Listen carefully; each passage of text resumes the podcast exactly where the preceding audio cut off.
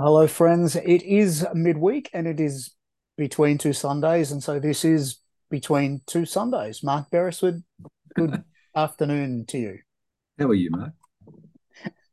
My brain's mush. I was telling Mark that just before we hit the record button. So if I make absolutely no sense today, um, that's why. With a bit of luck, I would. Maybe. This the show hinges on you today, Beresford. Oh, that yeah, it's too much pressure. today, uh, well, every week we sit between two Sundays. We reflect on the readings from the Sunday before, and we chew on the readings of the Sunday to come. Last week was the fifth Sunday in a well after Epiphany, and um, Mark, what was the thing that would not let you go? Yeah. So it was, well, you had a lot to say about this last week, but it was this you have the mind of Christ. We have the mind of Christ from the end mm. of the 1 Corinthians reading. Um, partly, partly around the stuff that I've been thinking of. I've been listening to a book by um, Peter Enns, um, who is just wonderful. Brilliant. Pete's just the type of person I'm going to listen to everything he's got and then have to find someone else. Um, but I'm really enjoying this um, in, insistence that the scripture is leading us into a space of um, of spirit and wisdom, um, and and that is incarnational. So um, the book I'm listening to at the moment, he's arguing that scripture is incarnational, so it's human and it's divine, um, which I'm really enjoying, um, and, and that's helping me make a lot of sense of this. But um, what if what if this? Uh, well, I think maybe this is really core to Paul's message. Um, is that we have the mind of Christ, so he hmm. is he is able to kind of speak into the communities and speak wisdom into their world, um, help them understand what this spirit of wisdom um, might be asking of us in light of the gospel. And, and what he's not doing is presenting a second law or this, um, you know, this, you know, an, just an alternative to Moses' commandment, another commandment.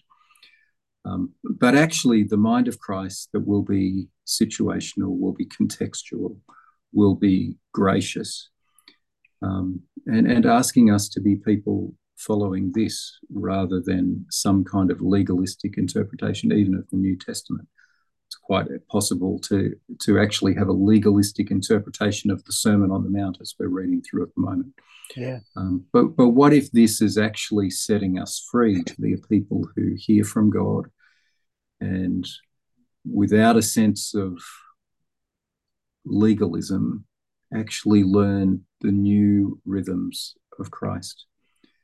Um, we have the mind of Christ is the most extraordinary claim, um, especially um, in Corinthians. For this to sit in the middle of Corinthians, this is not a church that gets it right all the time. This is a church that Paul seems to have a lot of things to guide them into.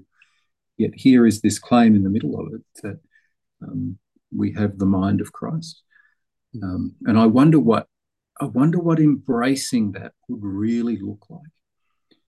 Um, I don't know if I've even met anyone who embraces that in all its fullness. I don't know if I'd even recognize it if I saw it, but um, what might that look like? Um, do we see that in Paul? Do we see someone in Paul who's just who's kind of still learning this? Um, I'm, I'm not sure, but gee, it's uh, it's such a wonderful little phrase, um, a little dare. Try and live like this. Mm. Yeah, um, I don't know if I mentioned this last week, but Jim Marion uh, mm-hmm. wrote a book called "Putting on the Mind of Christ," and it's heavy going, but boy, it's an interesting look at what it truly means to put on the mind of Christ and live out of yeah. that. Incredibly yeah. powerful. Um, interestingly enough, uh, I sat with something that you had a lot to say. Oh, that's a nice thought.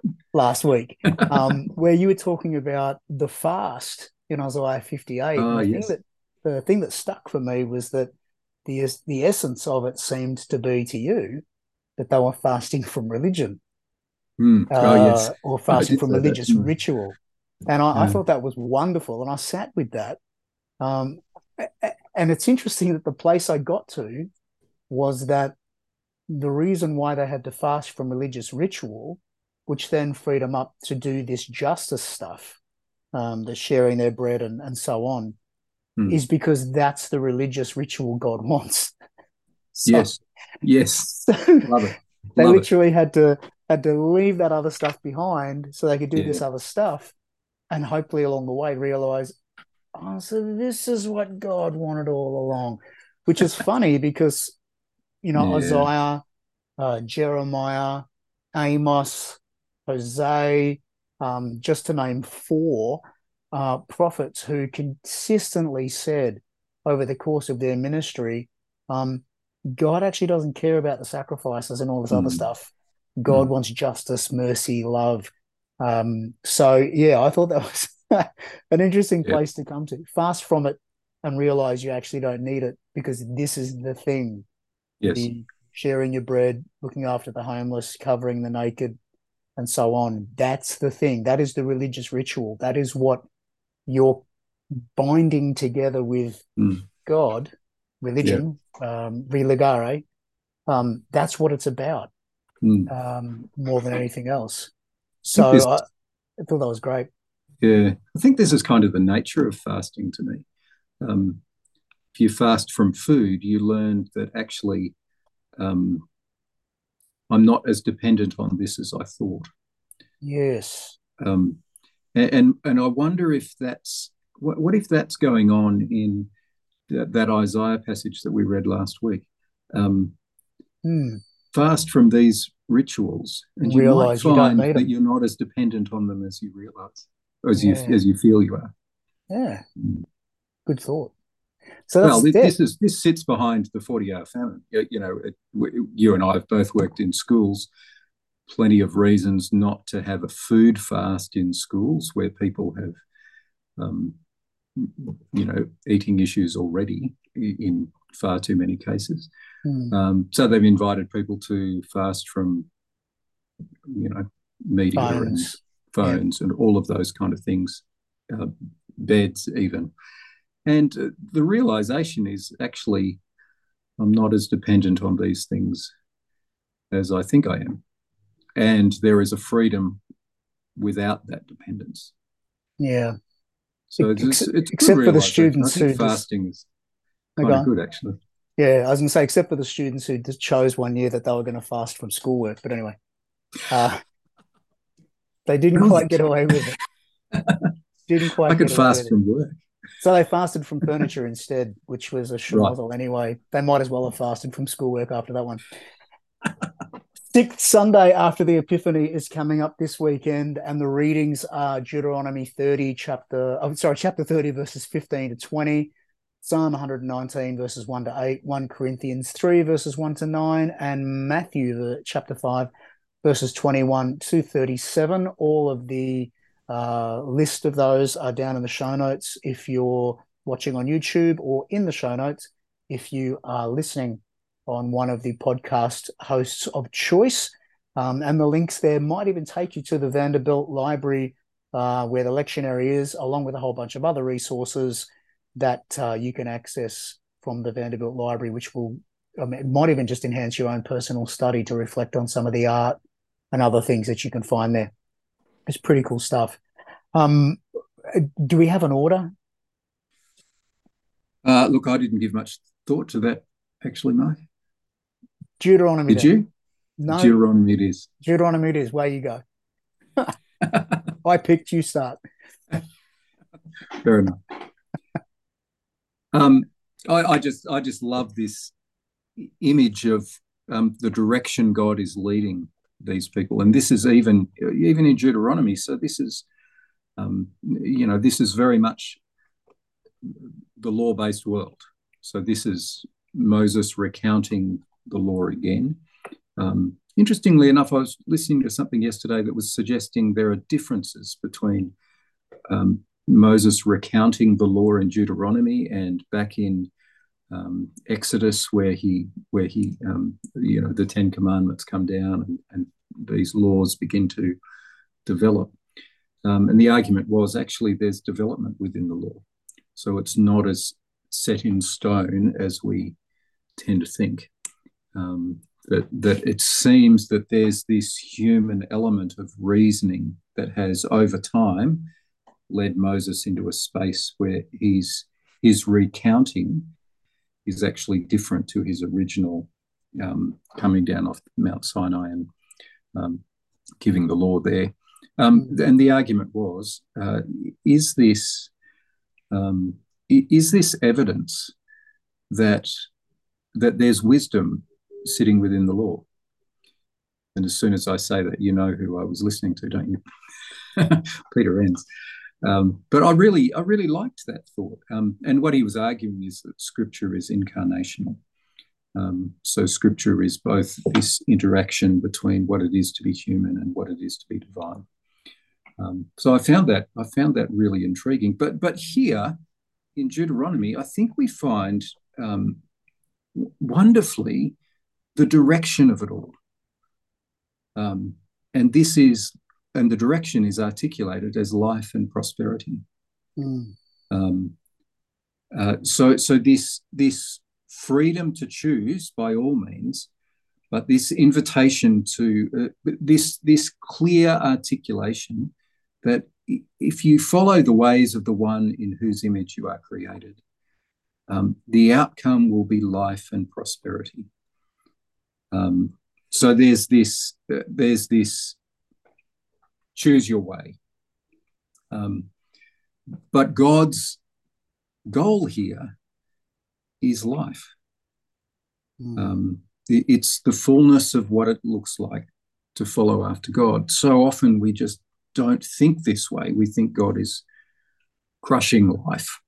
We think this, you know, religion is is doing damage to our joy and our happiness, which is precisely what our psalm says today as well um, looks at, you know, the one who is happy is actually the one who's living in ultimately the integrity, not so much, not just the integrity of God, but the integrity of ourselves. We're, we're living consistently with the way we have been made, the one in whose image we've been made. Um, so I really liked this Deuteronomy reading, and, and I find it really helpful to, to remind myself of the simple things.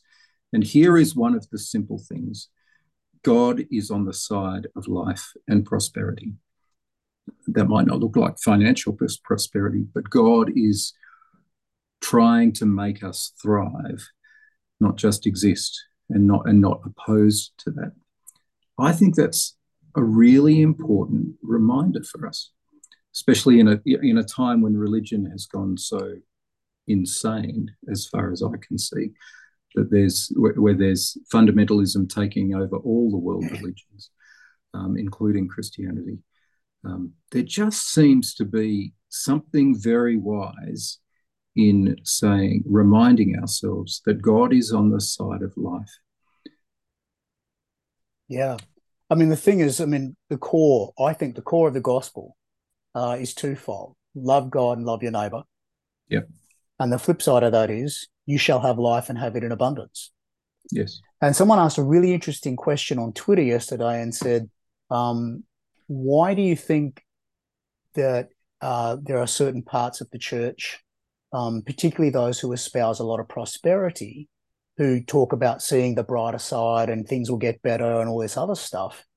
Um, and I simply responded by saying, because they don't understand what Jesus said when Jesus said, You will have life and life in abundance. Mm.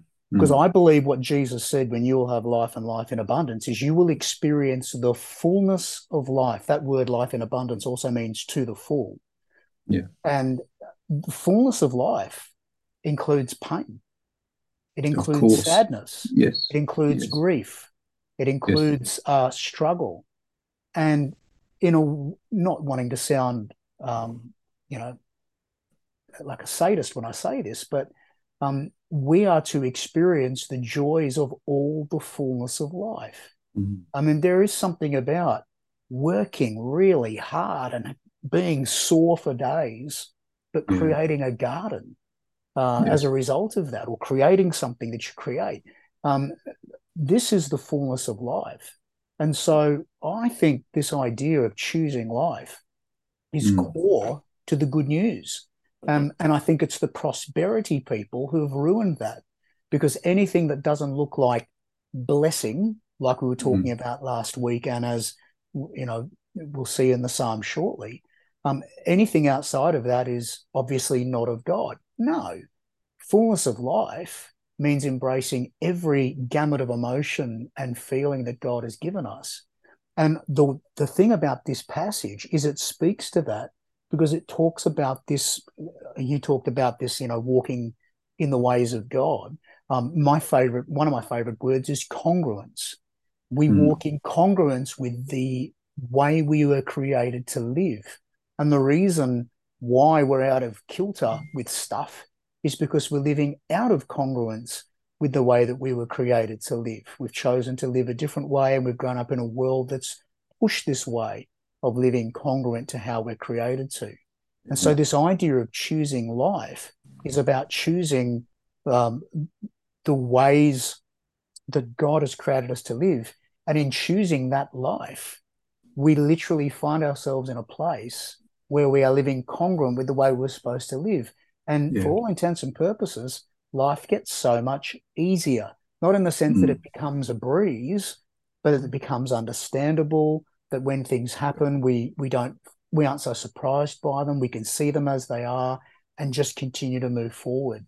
So mm. this um, verse, you know, sixteen, which you alluded to, if you obey the commandments of the Lord your God, this is all about these people being told come into congruence with the way that you were created to be. Now, Absolutely. it's it's understandable why these guys are out of kilter because these are a generation and then a sub generation, then a sub generation, and maybe another one after that, if there's that many generations walking out there that have grown up literally and lived in a culture for the last 400 years where the ways of God were not the ways of the culture. They were completely different. Mm. They've experienced um, an aggressive and, um, for the last part of their time there, quite oppressive regime. And they've had to learn how to struggle and survive in that. They came from a place where it was make more and produce. Uh, otherwise, we're going to get kicked to the curb. Yeah. Um, so you can understand, and this is just a, an example, for instance, when they're told take one day a week off, have a Sabbath day and keep it holy. Yeah. They go, how? What? And so there's this already, this is the ways of God, but they're struggling to fall into that. And so yes. just just before this passage, um, uh, there's a comment from Moses about God's word not being hard and not being remote. Uh, it talks about God's word is near you, it's in your mouth, it's in your heart for you to observe. In other words, it's already there. And because of what we've been talking about, you guessed it, it's already there because they're made in the image of God. So now start to learn to walk in that. Let go of the yeah. stuff that was happening in Egypt and start to move into that. And when you do, you'll discover what it means to truly live. This mm. is not oppressive. Is it hard? Yes, it is, but only because you've spent the last four or five generations doing something completely different. But when you do this, you will find the life that you crave. Yeah. As simple as that. Gee, you've got um you've got God's word incarnate there as well, haven't you? Um, yeah. The word of God living in us.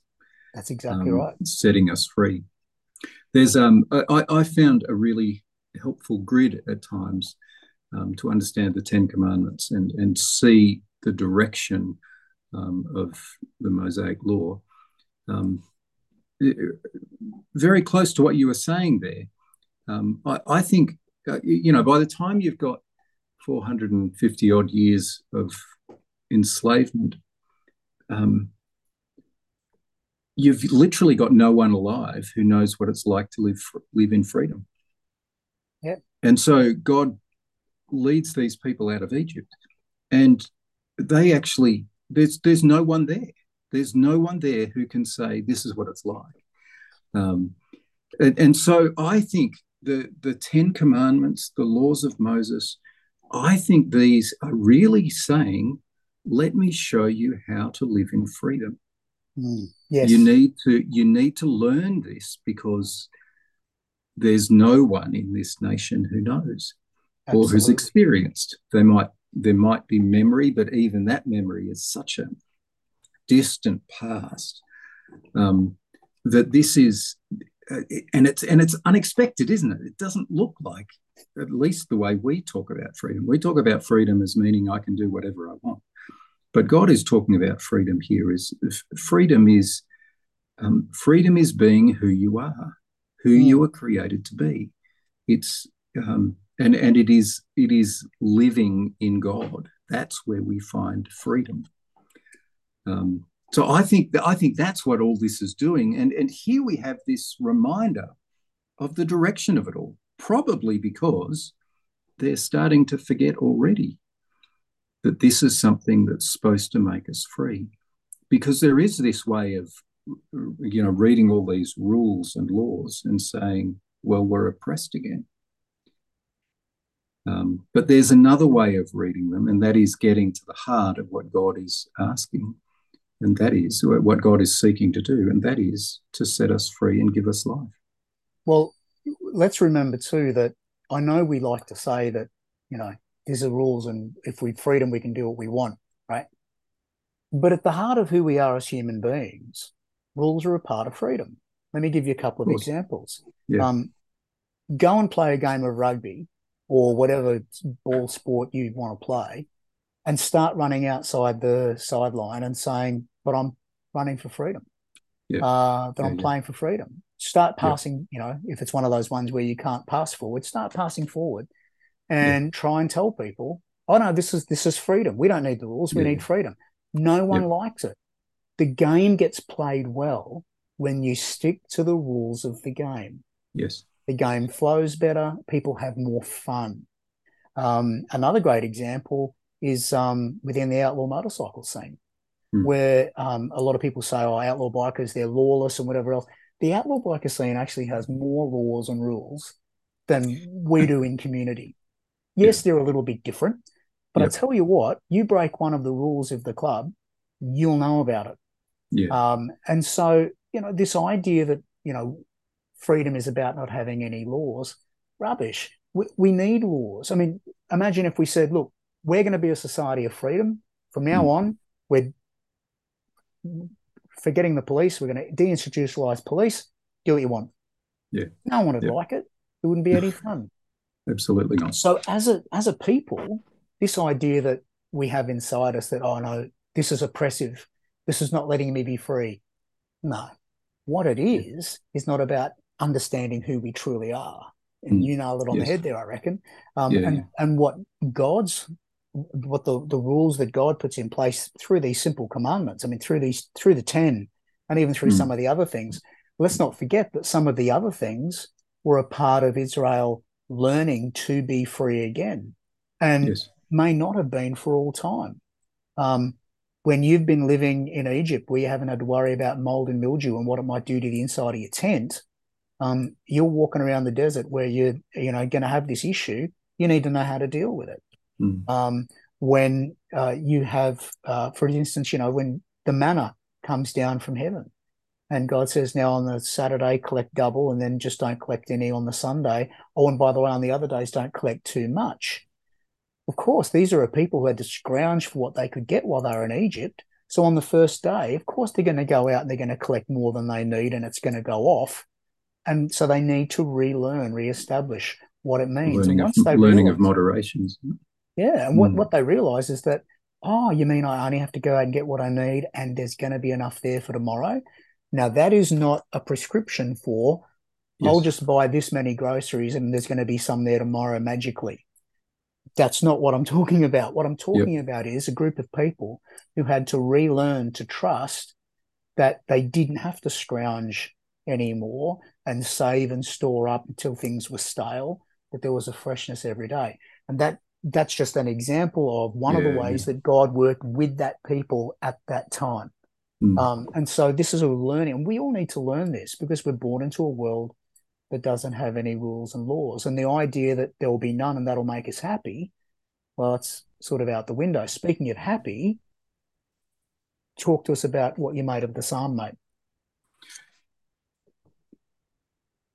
Um, well, I think it's I think it's just more of what we've actually been saying. Um, this idea that um, happiness is um, is actually found as we follow after God. So all this talk of um, decrees, um, following God with this our whole heart, um, not doing what wrong, walking in God's ways. we're free when we learn the righteous ordinances of God um, that's what our um, that's what freedom really and truly looks like for us. Um, and and that is I, I, don't mind that sense of freedom being used being couched in terms of happiness here. Mm. It, it's probably not the same you know happiness that you know I'm, I'm just going to jump around laughing all the time. Um, it's not party happiness as much as it's um, a deep, deep sense of genuine satisfaction, I think. Yeah. Um, a deep, deep sense of meaning. Um, in the middle of this discussion, I want to throw in my most overused illustration of all time, which no doubt I have thrown into this um, into this podcast many, many times already. Um, but I think freedom is about the environment we are created to be in. Yeah. Um, so if I um, and this is my illustration, if I go up um, in a plane and catch an eagle um, and take it down into the sea and let it go, um, it's not free, even though I'm not restricting it in any way. It, it's just not in the environment it's created to do.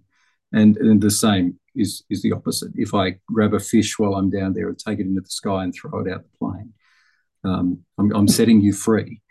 Um, you, you, know, that, that's a crazy, crazy illustration and so ridiculously obvious. Um, but it really does redefine what we believe freedom is. Um, freedom is being in the environment we are created to be in. Yeah. And if there's anything the gospel tells us, is that we are created to be in the environment where we love God and love others. Yeah. That is that is our element. That is that is where we thrive. Um, uh, the idea of freedom being I, I, can do anything, I can go anywhere, I, that that is not the um, the way freedom is being used um, in the Gospels.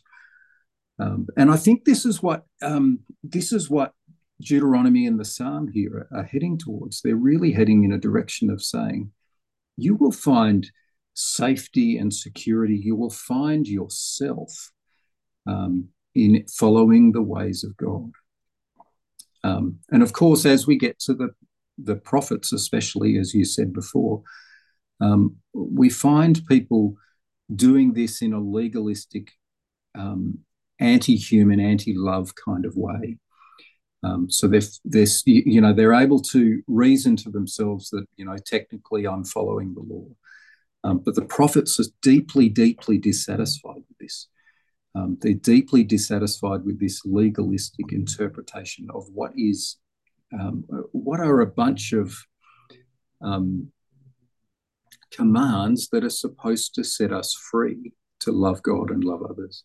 Yeah, um, and we have this we have this extraordinary potential to make um, even good commands into things that we we oppress with, and that is really, in many ways, the story of religion.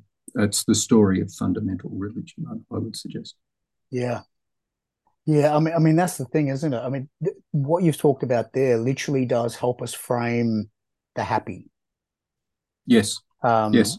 That just because we're released to do what we want doesn't necessarily make us happy. In fact, just earlier I was reading some old material that I'd written the guy who invented Minecraft uh, wow. sold Minecraft for something like two billion dollars or something crazy like that.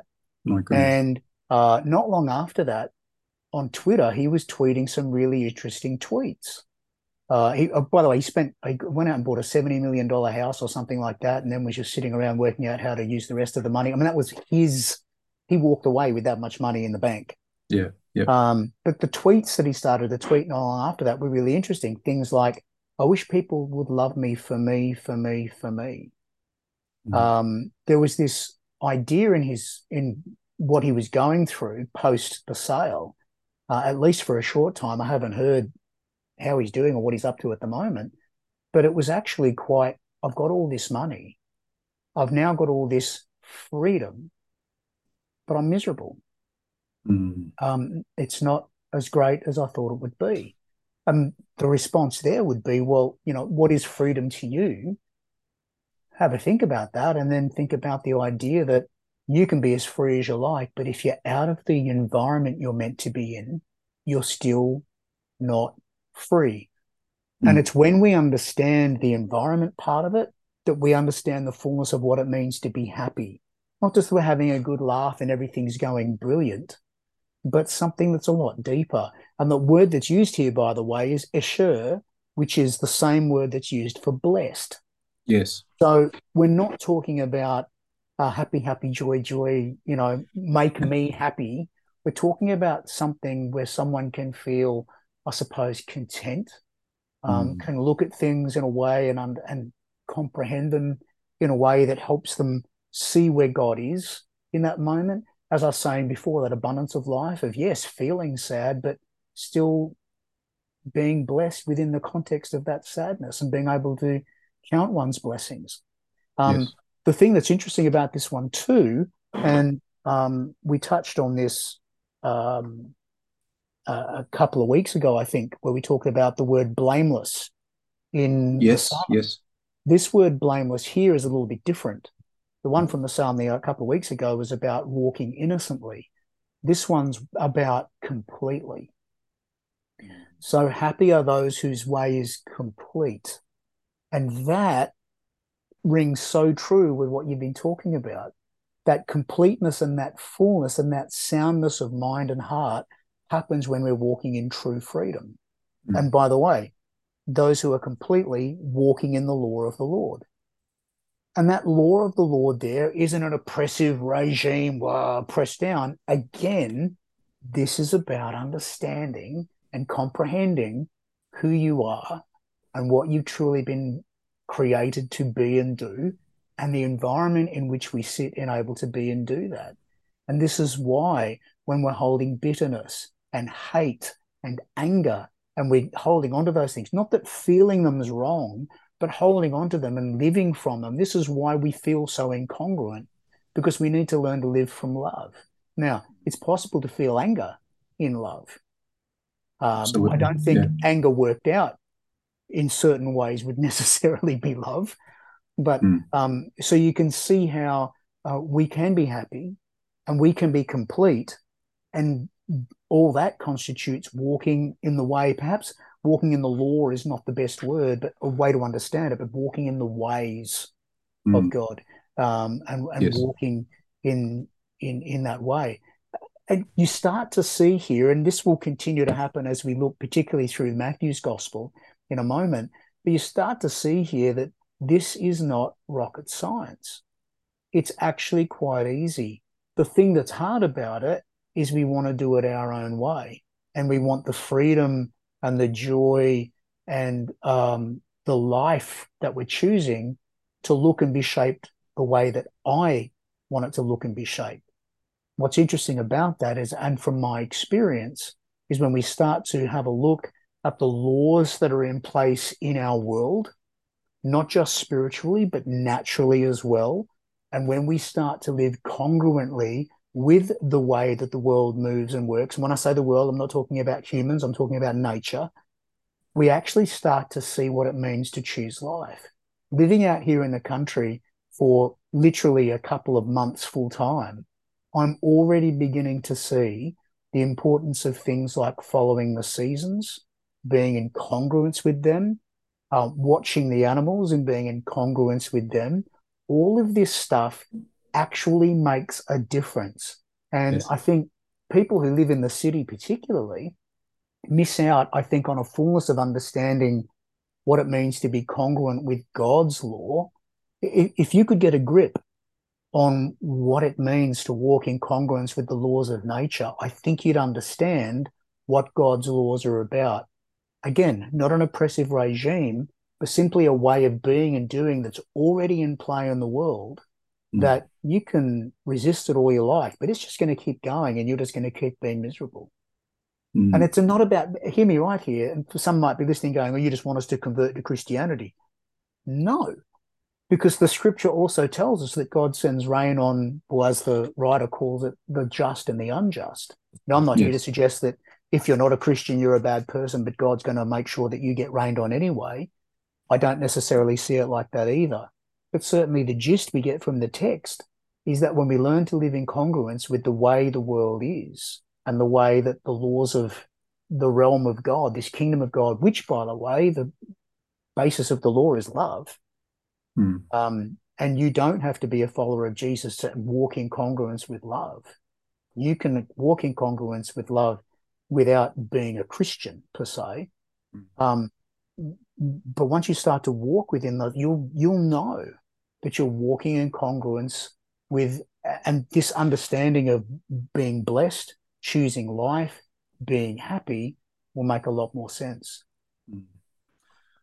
Um, I feel I feel compelled to return to the Beatitudes here, um, where where you get this this really um, almost jarring sense of blessedness if you you know if you're mm. taking blessedness as happiness you end up you know blessed are the poor. Blessed are, blessed those, are those, who mourn. Blessed are the persecuted. Um, and and all of those all of that big wonderful list. This is um, this is really throwing the kingdom of god as or the kingdom of heaven as jesus is articulating it there in matthew um, into a into a space beyond everything goes well.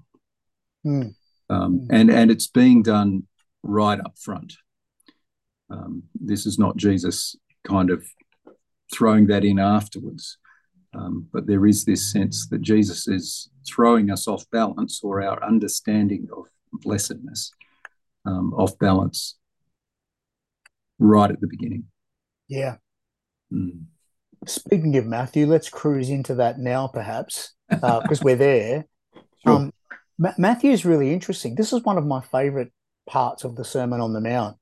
Mm. And I love talking to students, particularly about it, because what Jesus does here is he simplifies stuff and yet makes it harder. Mm. And I love that. Um, he he breaks things down in a way that helps you realize how not rocket science the gospel is. He really does. So the first one there is, you shall not murder.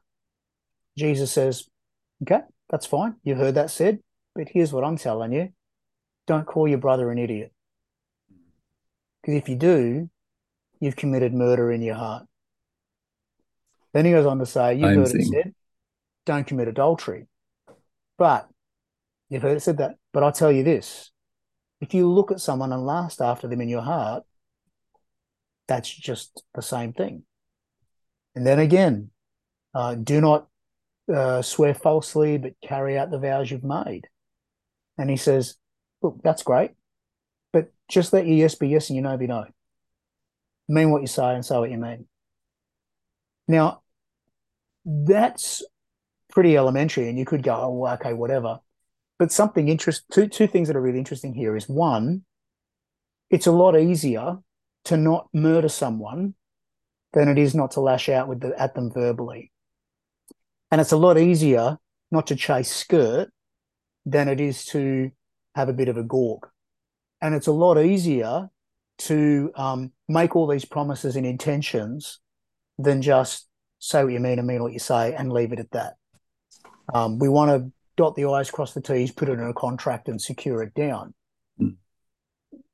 But Jesus is really saying here if you scale living congruent with what the world is like, we actually wouldn't need murder laws and we actually wouldn't need um, adultery or, or, rape laws or whatever, and we wouldn't need uh, legal contracts to make sure that you fulfill what you say you're going to do because you just do it. And you wouldn't let it start at its seed point. But that's hard. That's hard because no one need know, right? And uh, no one technically is going to get hurt, except maybe in the in the third one. Yeah. So uh, this is a great example of Jesus really taking the law. Uh, I mean, two of these three things are in the commandments. Oh, well, three, basically all of them. Um, you don't bear false witness against your neighbor. Um, so three things from the Ten Commandments right here. And Jesus says, stop trying to beat around the bush. Stop trying to find loopholes. I'm scaling it right back. Don't even lash out. Don't even gawk. Just say what you mean and mean what you say. That's all it is. It ain't rocket science. And the other thing that's interesting about this and very confronting, and I, I used to do this with students, and I would always get backlash, occasionally phone calls from parents, and no doubt possibly even emails for this this show. But I would say to them that if you um, and, and th- this was more in the context of talking about the Ten Commandments, but these sayings of Jesus speak to it. I talked about sin as not being little individual things that we do, but anything that breaches relationship between us and God or us with each other. That's it. If something breaches relationship, it's sin, not your skirt needs to be, you know, one inch one inch higher and your skirt would be sinful, or your hair is this much longer and your hair would be sinful, and all that. No, no. If it breaches relationship with someone, then mm. that is sin.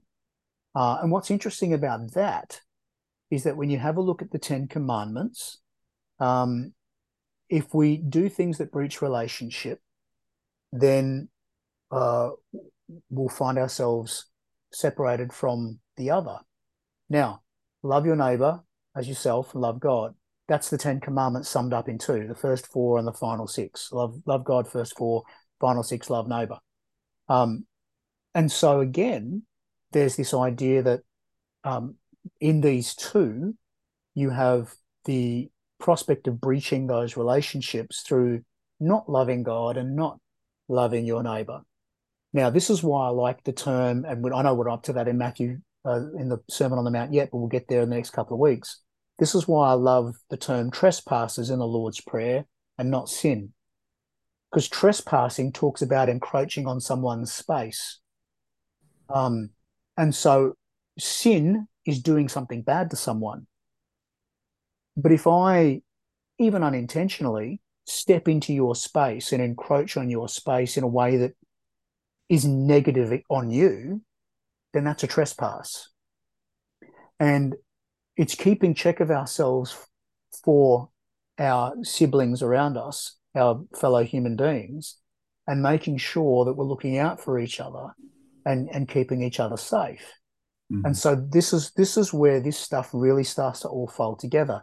Here comes the controversial bit. If I were to murder someone that would breach relationship with them, right?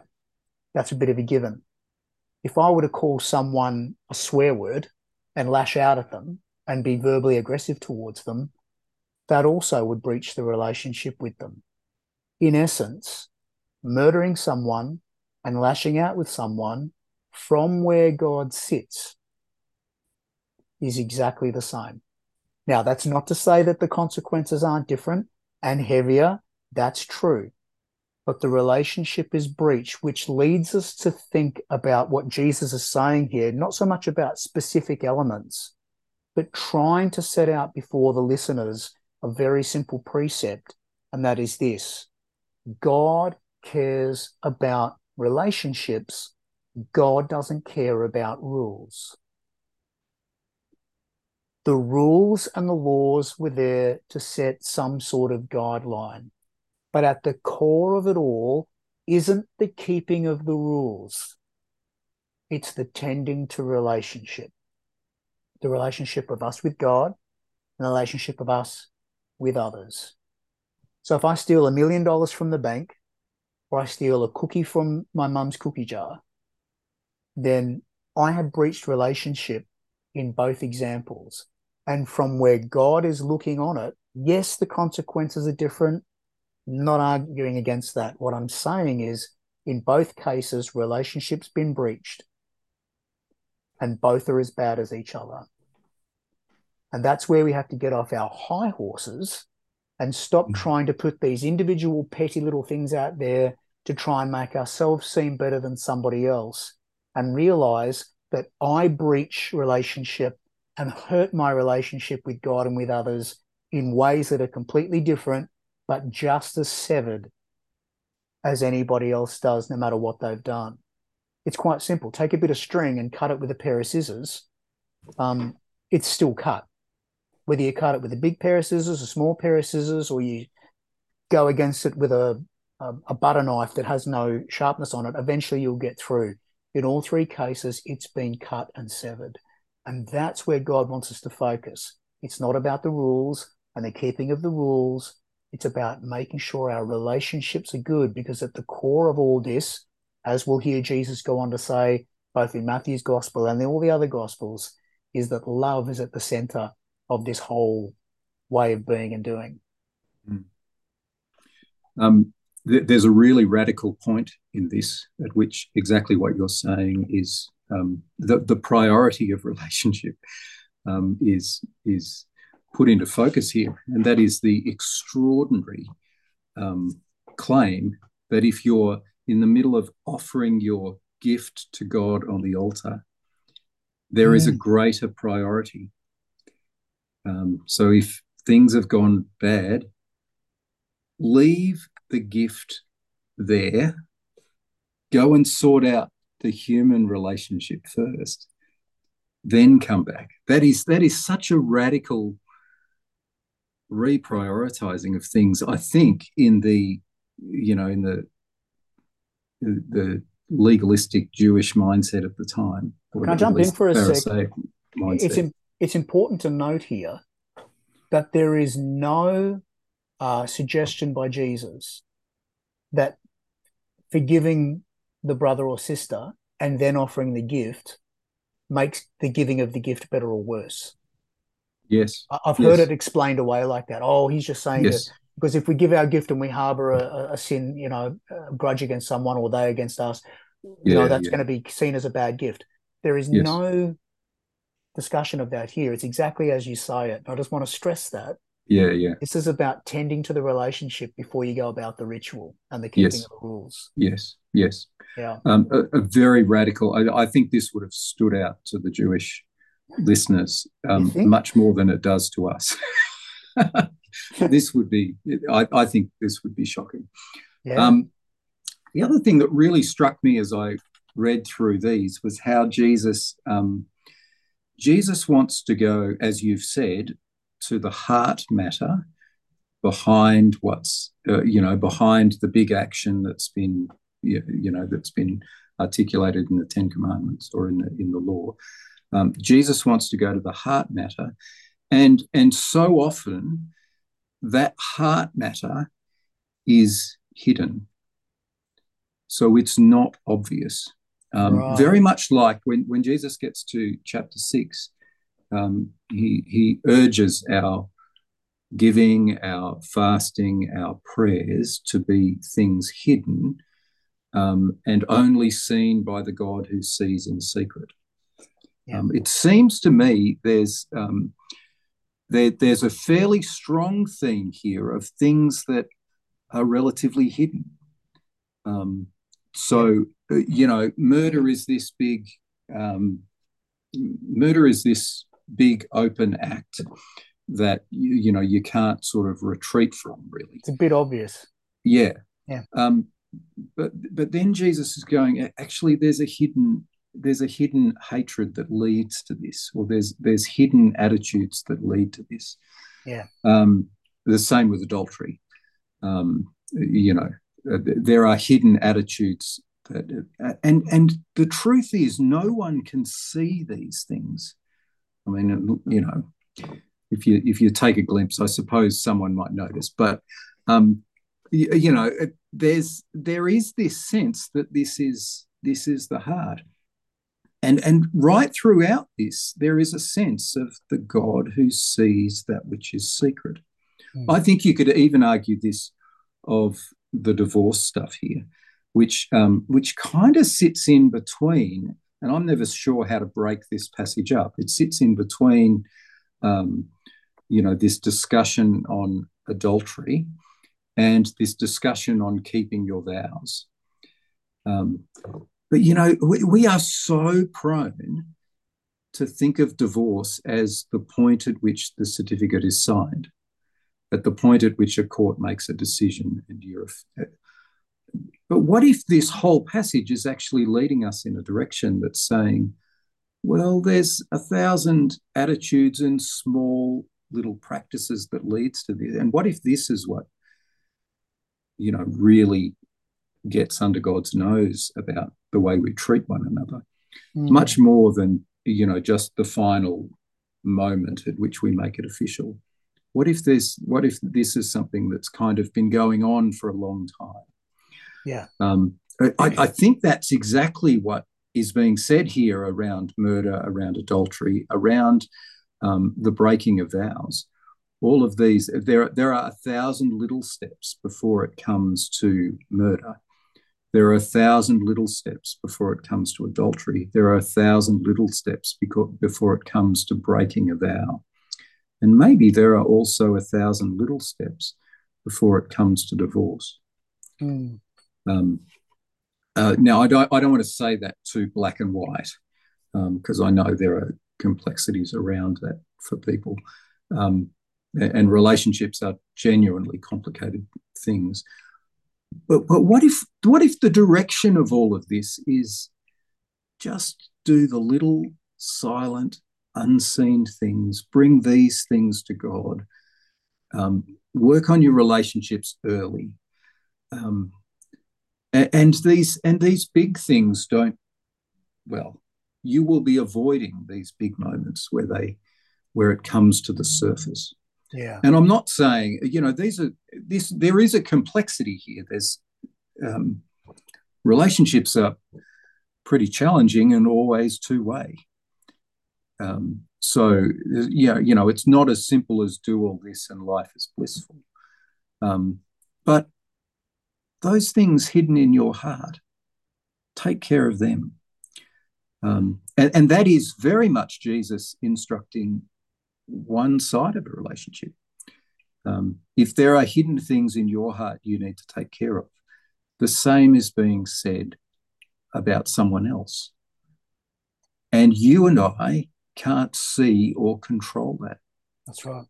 So by the time Jesus gets talking to talking about, you know, don't judge one another, I think the stage is really set uh, you know, by some of this early stuff to say there are a whole lot of things going on in you that are hidden. If that can be said of you, it can also be said of another. So you be very, very careful when you presume you see everything. Yeah, I think just on the adultery thing, which I think goes to your point, um, there is um, an interesting thing here with with the divorce. Um, in the NRSV, it's translated as I say to you that anyone who divorces their wife except for the ground of unchastity, not adultery. Now I know the adultery thing comes a bit earlier, um, yeah. you know, lasting in someone with adultery in your heart. But sure. when talking about the divorce, now I know that some translations would say, um, uh, I say to you that someone who divorces their wife except on the grounds of unchastity or of, of adultery as, as causes them to commit adultery. Um, but the word that's used is unchastity. That's incredibly different. Yes. Chaste and being chaste has nothing to do with sex. Yes. This is faithfulness, isn't it? It has to do with faithfulness and yes. fidelity. Yes. And if you are um, and, and there are lots of ways to be unfaithful and not show fidelity within the context of marriage, only one of which is adultery. Yes. Yes. Um, if and goes to your point before about the the complexity of things and and I mean people have used this as a clobber verse on people who are yeah. divorced. Um, you know, to the point where there are some churches and pastors who've actually taught their congregations, I don't care if your husband's beating you, stay. No. Yeah. That's not what this verse is saying. If your husband's yes. beating you, he's already unchaste. Yes. He is not showing love and fidelity towards their partner. Yeah. And so at the what if that even goes what if that even goes beyond the physical? If there's oh, exactly. mental abuse, um, uh, you know, anything any like kind, that. any kind of abuse. I think there is a space of wisdom and spirit again, um, where we can be saying, actually, this relationship is is looking unfaithful. Um, yep. Yep. And and there is good reason for you to be at least considering whether this is a healthy relationship for you to remain in That's into right. the future the, the point there being is that the grounds of unfaithfulness in all sorts of ways is grounds for divorce. Yeah. According to what Jesus is saying here, I say if anyone who divorces his wife, except on the grounds of unchastity, and vice versa. So, um, it's it's understanding. Again, this is another one of those. I, I left that one out before as I worked my way through, but that's another one of you think it's a big thing, but I'm saying to you, actually, it's a lot more simple than that.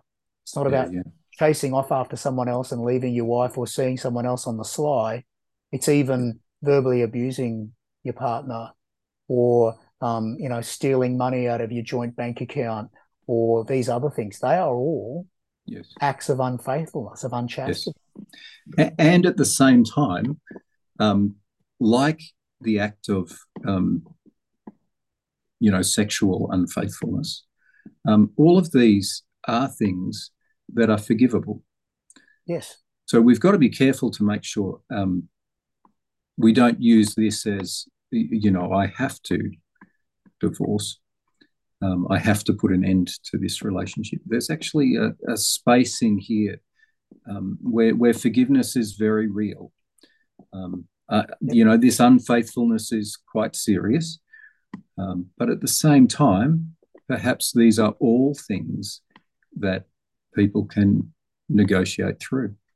I know, I know plenty of people who, um, you know, within their relationship, um, there, has been sexual unfaithfulness and they've worked through it and found a way forward within their marriage. Yeah. Um, the same, I would hope, could be said for um, you know, for physical abuse, for emotional abuse, for all of these things, that there is a, um, a, a, place for at least working toward forgiveness. And where that becomes possible, impossible, because it does, because we're dealing with two people, um, and and not everyone is going to take this, you know, this stuff as seriously as you and I are trying to take it today. Um, where, where, that where that unfaithfulness occurs, there there may be really good grounds to say, look, um, there's no future to this relationship while you're persisting within this um, what, what, I'm understanding as unfaithfulness. Yeah, um, absolutely. So so let's let's agree to part ways on this. Um, and and I know that's challenging. I know it's difficult for children. I, and I know it's not ideal.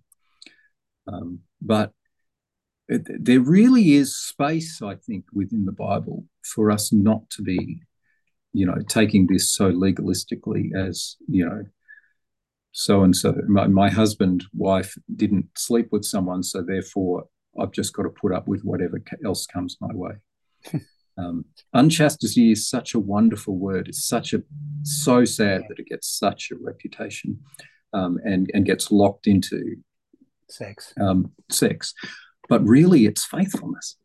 Yeah. It really is faithfulness, and you can, you you can, I would believe, um, make your sexual um, mistakes and still work on faithfulness. And there are some remarkable relationships around. And I'm not saying it's always possible. I'm just saying, um, you know, maybe the Christian story says, let's work on faithfulness until we really conclude that, you know, this is not working or the other person isn't being, really isn't being honest and there's no future to this. Yeah.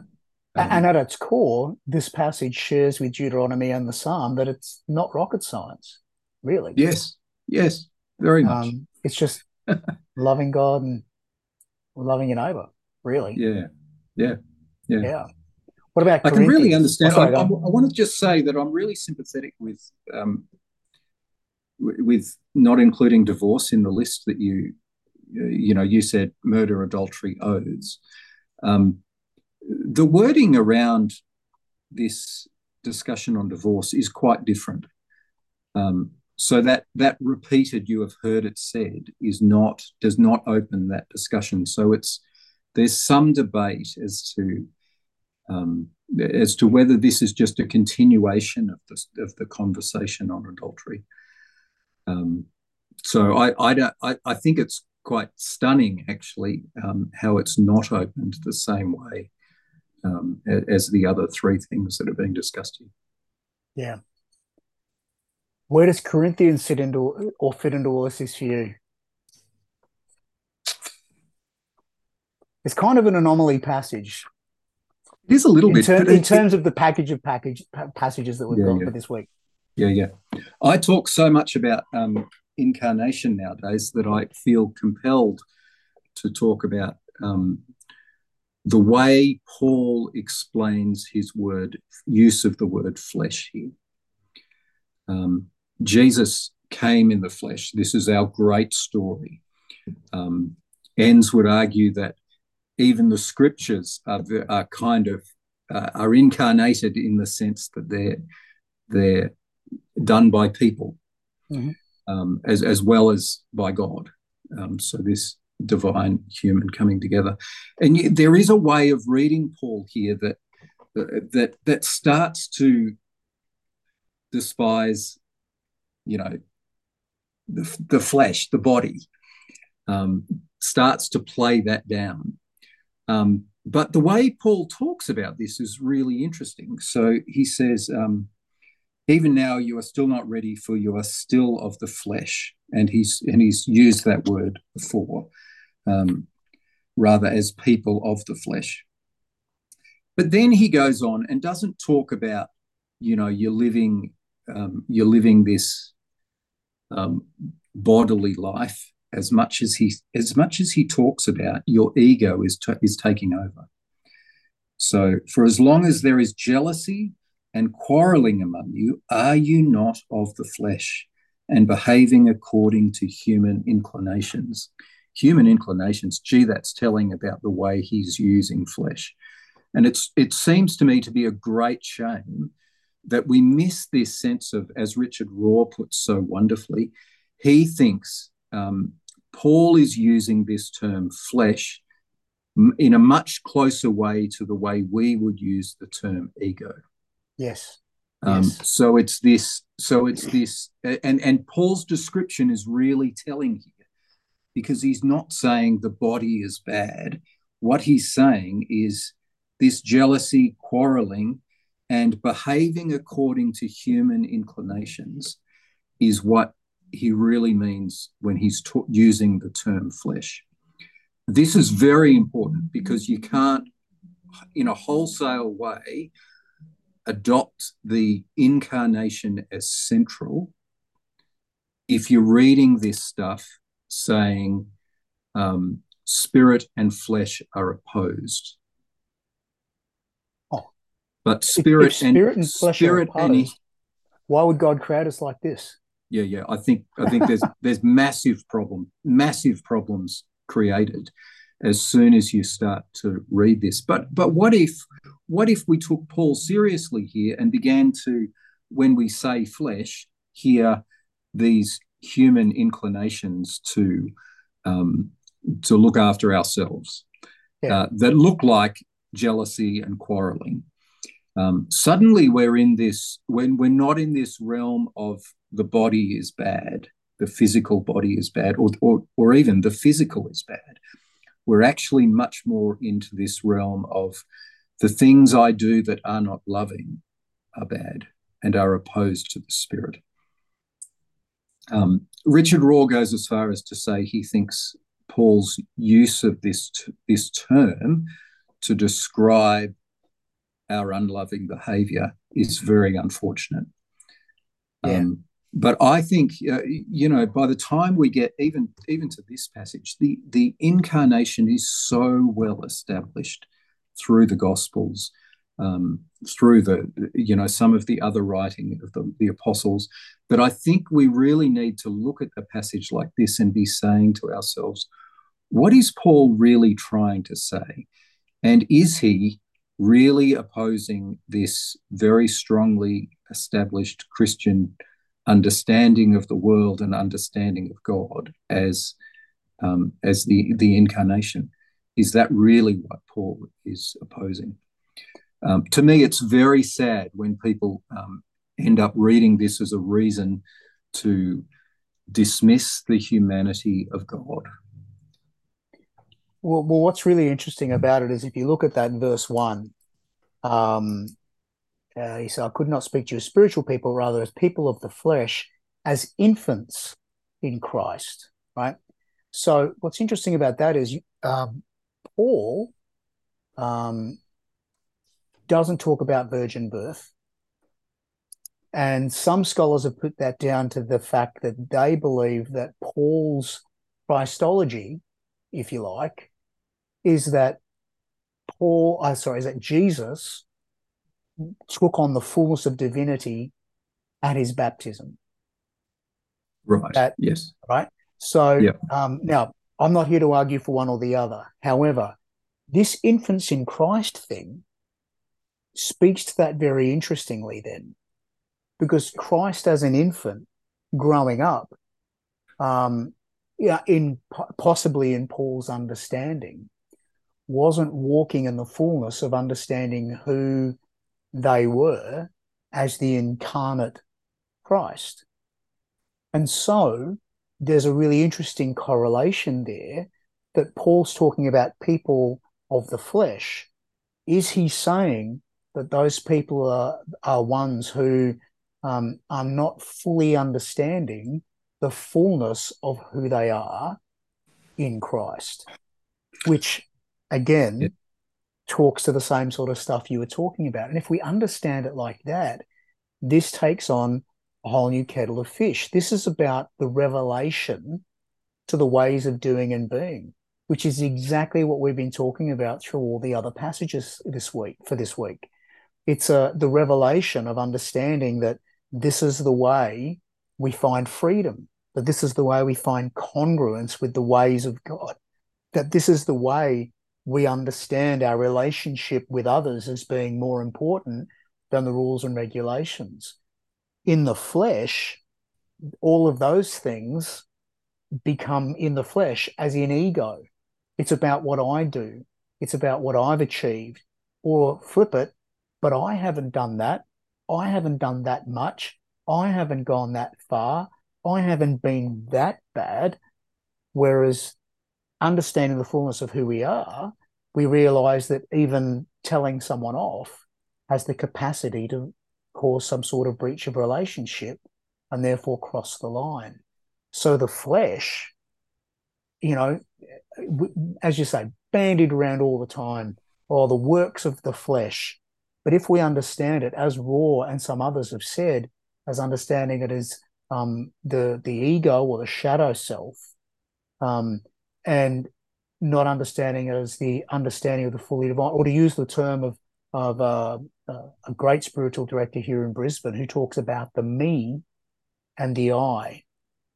The me being the one who doesn't understand the fullness of who they are in God, and the I not just realizing it, but finding everything that they need and their fullness in that. Of course, the me is going to argue law because that will help them get away with stuff.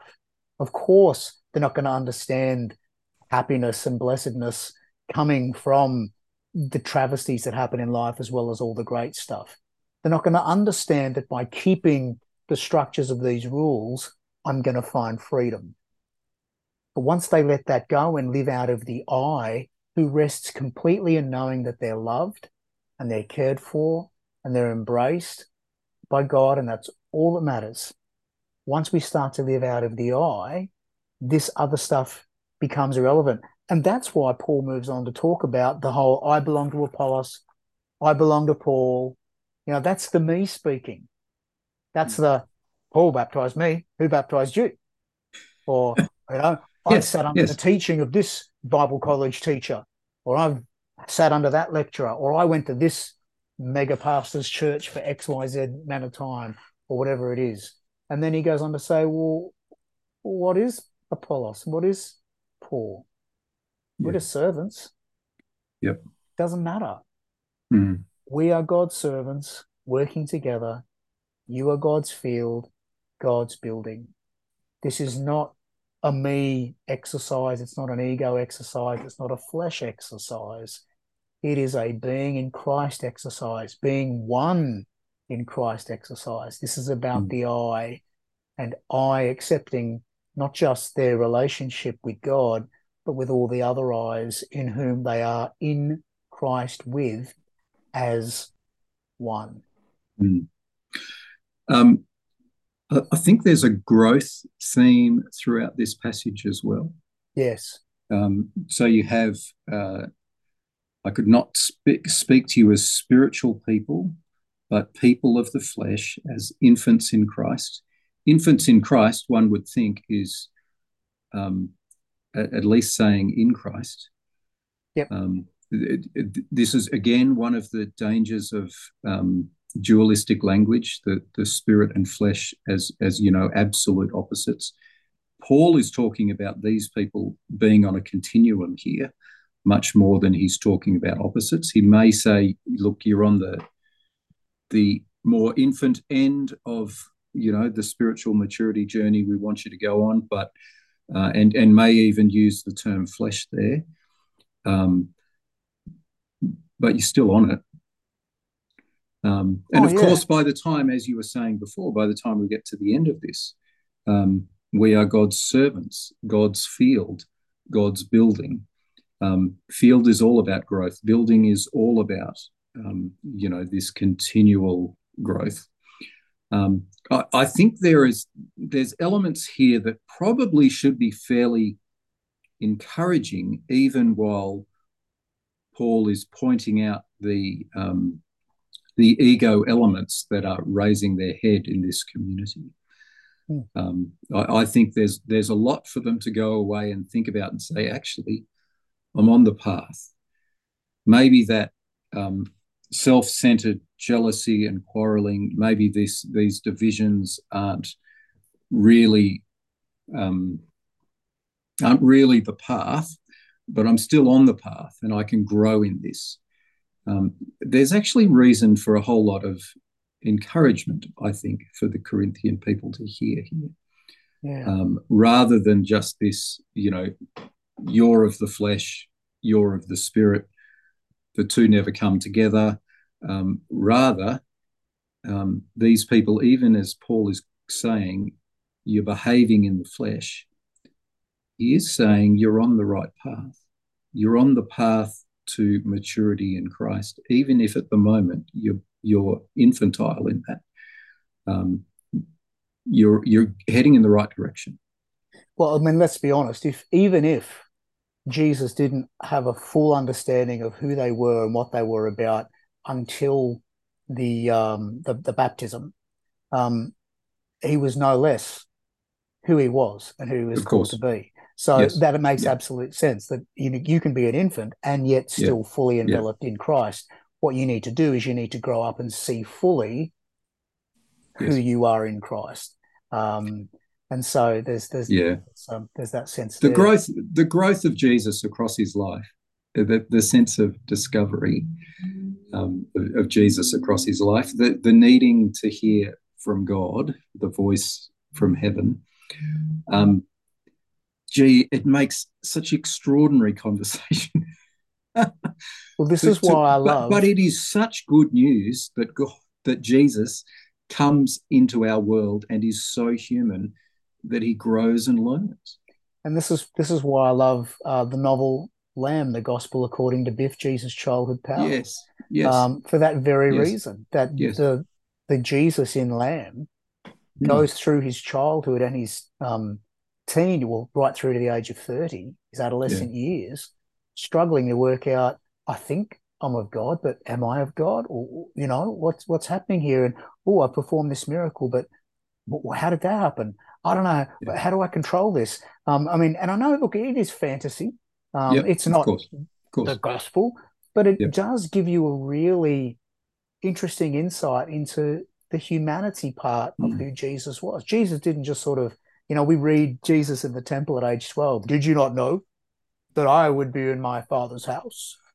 I'm like, yes, as if as if Jesus would be just yes. Pouting its mother and father there. If anybody knew that, you know, you honor your mother and your father, um, it would be Jesus. Um, but that's what makes you know when Christopher Moore writes about that particular event in Lamb. Mm. Um, you know, he's I think if I remember rightly, he's asked, well, "Why did you say that?"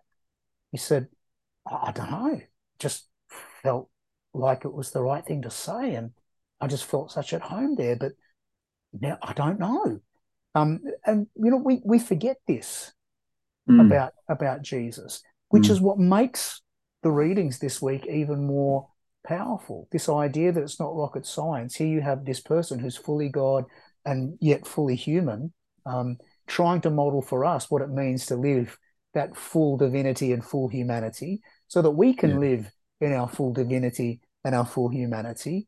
Try to scale it back to something as easy as it is to say it's not rocket science. Um, it, there's a lot to ponder, a lot to yeah, ponder. Yeah. And if and if you're preaching this week, gosh, Oh, I wouldn't be. What, I wouldn't be listening to this show beforehand because I'd be like, "What am I going to do?" well, maybe you can do what we've done and go Turn for however long we have and do all four over coffee. The sixth Sunday after Epiphany, Deuteronomy chapter 30, verses 15 to 20, Psalm 119, verses 1 to 8, 1 Corinthians 3, verses 1 to 9, Matthew 5, verses 21 to 37. In the show notes, you'll find links to everything Mark does, everything I do, everything we do together. Send us an email, that's down there as well. Tell us what you're seeing, what you're hearing, how you're thinking, so that we can grow into these things together. There you go, we're done. Great to see you, mate. You too, mate. And Plenty for me to week, think about. Oh, boy, oh boy. I think the three quarters of next week's show is going to be what stuck with you from last week. Yeah. yeah. Uh, at this no rate. Doubt. Until we see you for next week, folks, take care. Bless you this coming Sunday, and we'll see you next week for another episode of Between Two Sundays. Bye for now. See ya.